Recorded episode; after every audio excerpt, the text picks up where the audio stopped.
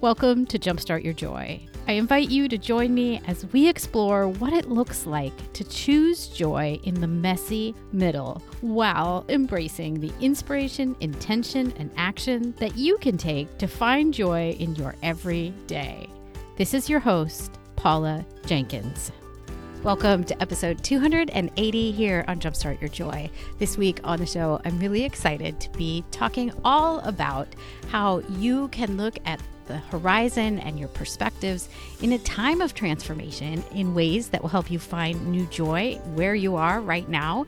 And I'm going to share a brand new thing that I've been trying out called an easy week and how you can implement that in your own life in ways that you can find more joy and spaciousness in your day to day. The really fun thing about this week's episode is you can also watch the video live on YouTube where I am recording and coming to you from the Sea Ranch, California, which is a very special place and one that found its way into the book that I recently wrote, which is Jumpstart Your Joy Heart Centered Ways to Find Joy in the Messy Middle, which is right here if you're looking at the video. so, um, before we get to the episode itself, I want to wish you all a very warm welcome and say thanks so much for tuning in this week and always. I just love being able to do this podcast, which has been around since 2015. And it's so exciting to be in the sixth year of production where I'm also now, I've written a book. Look at, I'm doing YouTube videos here on location. and I'm just having so much fun with all of this uh, in my day to day life, I am a podcast producer and I create amazing podcasts for some really cool, heart centered people who want to change their own industry from the inside out. And it is such a joy to get to work with them. If you want to find out more about the podcast, you can find everything you need to know over at jumpstartyourjoy.com.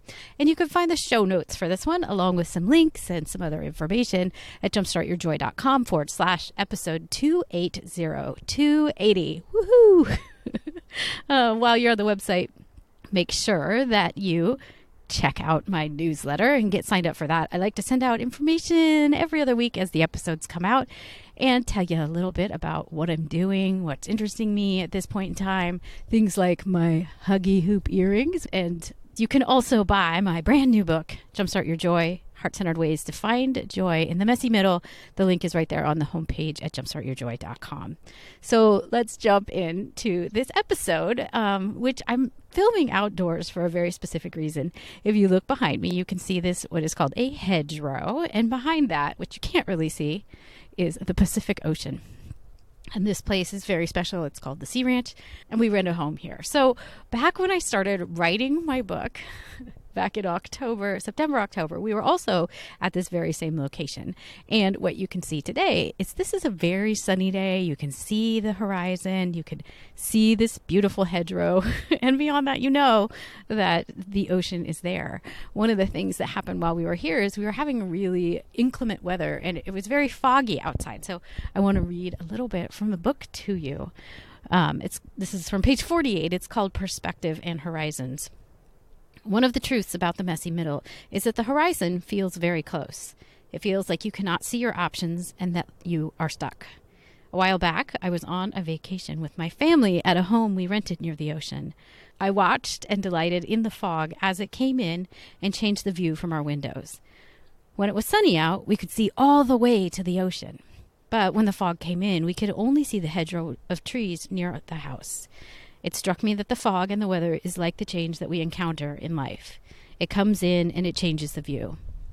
The horizon feels close when the fog comes in, just like our world feels close and too constricting when we are in the messy middle.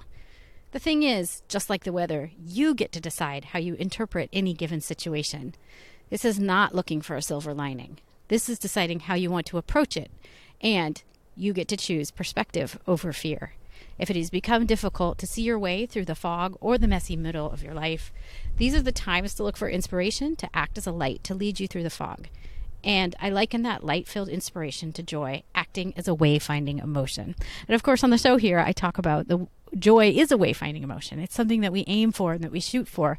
And that it often can be the thing that we're aiming for. And even if we don't hit joy every day, we at least land somewhere in the space of contentment or happiness. So that's the piece in the book. And, and I just wanted to share this with you here today and also share a little bit more about this space that we love to come to so much. So, this house that I'm at and that we're at this week is our second favorite home that we found here at the Sea Ranch back probably eight years ago. We used to visit another home and it doesn't matter um, you know where it is exactly or what the name of it is except that it was a place that was really special to us um, we first took our son up here when he was a little bitty tiny guy and my parents would come here when they used to live in kansas city uh, and they would rent that house uh, and my husband's family has been here and been in that house and we got to know the family really well that owned it and i would say that we became friends with them you know we got to know them uh, we got to know their who their kids were. We got to know their story and you know what they did for a living and it was really interesting to get to know a home so well that you can kind of remember every room and every detail. It was really special and it and it felt like even from the first minute we walked into that house like we were coming home in a new way. And, and so I think it's important one to notice when you find those places and like just soak them up and really love them for what they are and for what they offer you or your family. And then the other piece of it was that probably three years ago, we, you know, emailed one of the two um, partners, the, one of the spouses, and said, Hey, we'd love to rent your house again. Is it available? And the email that we got back was so heartbreaking. And it was, I'm so sorry. You know, uh, my husband and I are getting a divorce and we can't rent the house anymore. And I know this is this is small potatoes in the grand scheme of so many problems in the world and etc. But stick with me for a minute because I feel like it does give an interesting lens uh, for how we can approach things in our everyday life. Here, the thing is, is that we felt such a loss in knowing that we couldn't go back to this place that we love so much. And we felt so much sorrow for the people and what they were going through because a divorce is not easy. And it's really hard to know that maybe they were, one of them might lose the house as well and not be able to come back here. And so it became this thing where, like, oh, if we had only known the last time that we had rented the place, that it was the last time, would we have marked it in some special way or you know leaving the, the door for the last time you know said our little grateful thank yous to that home that had given us so many amazing memories. And you know it was just it was a process. It was a mourning process to lose something that we loved so much and an interesting experience to go through knowing and seeing in hindsight how much it had meant to us. And so we went on the search and we said, you know, we want to be able to keep renting up there. And what did we love the most about that place and that house and the way that it made us feel and the people that we rented from?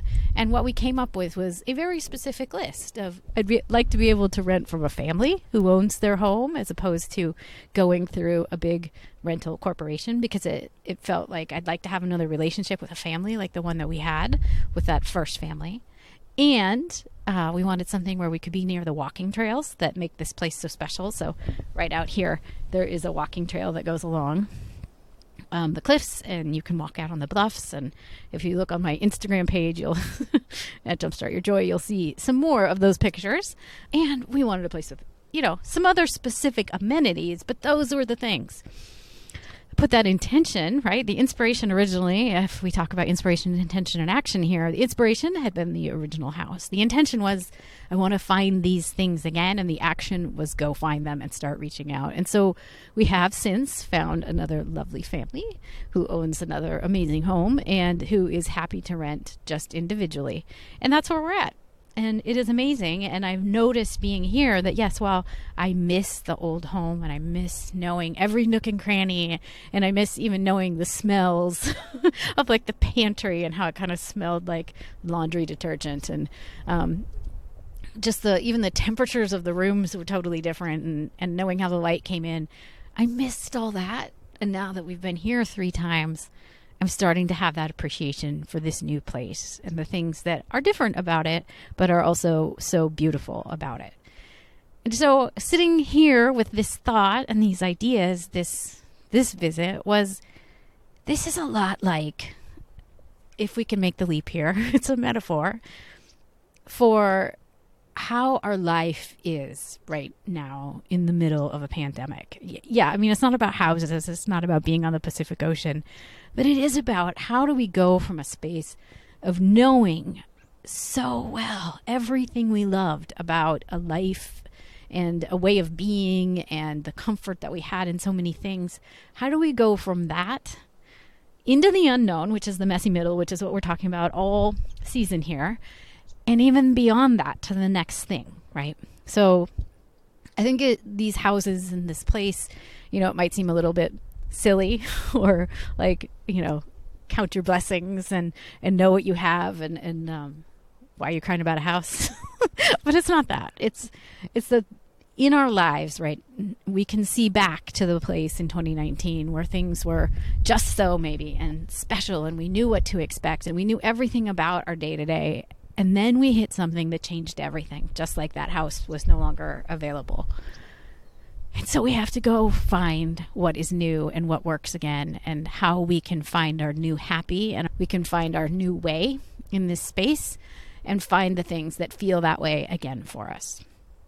And so that's that's what I'm I'm realizing and that's what this this couple of weeks actually has shown me is how can I find the new thing? How can I find the new place? The and first identify what is it that I want to bring into this new phase of my life? What was so good about the old phase that I can't imagine letting go of?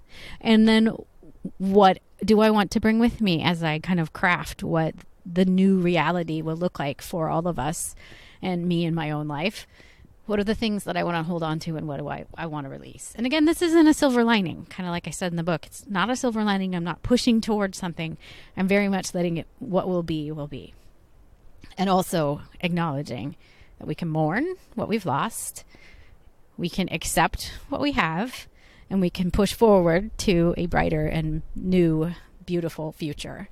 Um, so that's that side of it. And one of the things that I've started doing in service of that in my own life is I started realizing that things feel very busy a lot of the time. And, and I think you probably in one way or another have that same thing in your life, I would imagine, as busy people who are so connected and so keyed into everything, whether it's that you have a nine to five job or maybe you're an entrepreneur like me, but things feel very intense and very like I have to do it right now. And the thing that I realized was that I really deeply desired a break. If you have not yet listened to my interview with Dr. Ezzie Spencer, she wrote a book called Lunar Abundance and a follow up workbook, the Lunar Abundance Workbook, I think. But it's all about um, taking inspiration from the phases of the moon and looking at ways that you can. Um, take time in your life to be or slow down and time in your life that you can do be in a doing phase or you know be active and working uh, on things. And her inspiration is from the moon and she sees the phases of the moon also kind of indicate for us when those yin or resting and yang or active times are. And so if you haven't read the book or haven't heard that interview, I totally encourage you to go back and listen because it has revolutionized how I look at my own time. And here's the thing that I want to share with you. This is my passion planner. And the thing that I've done is I've gone through and inspired by Dr. Ezzie Spencer. I have highlighted the times of the month that are active. Those are the yang times, those are the doing times. And I'm so much more productive during those times of the month. And the thing that I took is it became so hard to figure out how I could actually harness that for a business, etc. So the thing that I decided for myself a couple months ago was that I would give a go of a easy week and an easy week to me is that I'm scheduling in the third week of every month where I have less to do. And I feel like you could give that a go in your own life, whether, again, if you're an entrepreneur or you have a nine to five job, you get to choose what easier would look like for you in that month and, um, and make a change. I've penciled it in. I try and not schedule as many meetings that week. And I was talking to some of my mastermind friends today, and they really love this idea too. And that's part of why I wanted to share it with you. It gives me a time each month where I know that I can spend um, some dedicated days to focusing on what the what I want to bring into this world.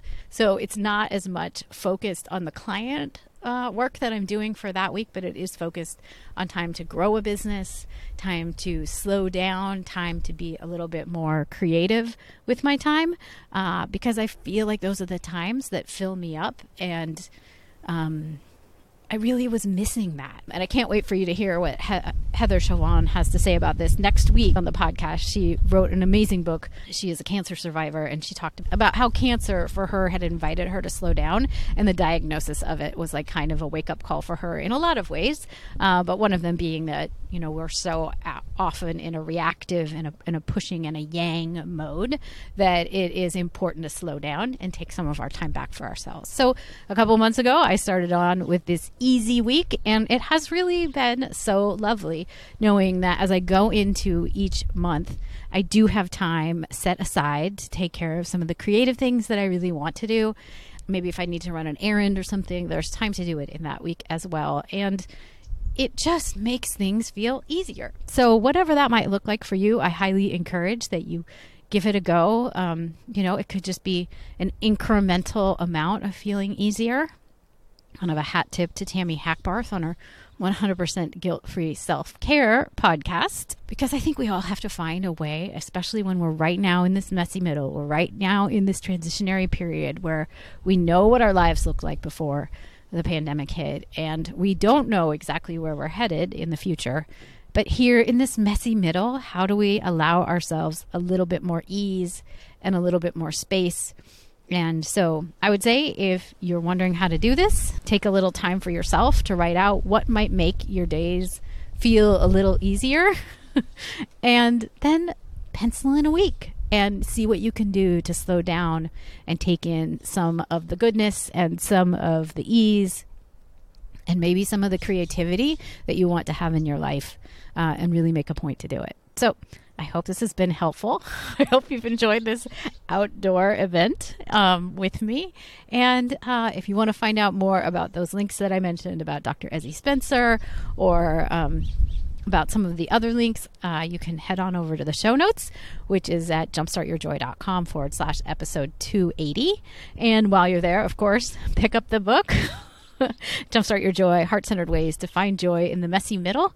Uh, or you can find that on Amazon. It's there now as well. And on the next episode, I'm really excited. I mentioned that Heather Chauvin would be on, and she is coming. It's a great interview. Um, her book is just about to come out, and it is Dying to Be a Mother. And I can't wait for you to hear our conversation about new ways to really sink in and find joy and trust your intuition about things. Um, that's a really great conversation. So I hope you'll come on back for that. And until then, I hope that your days are filled with so much joy.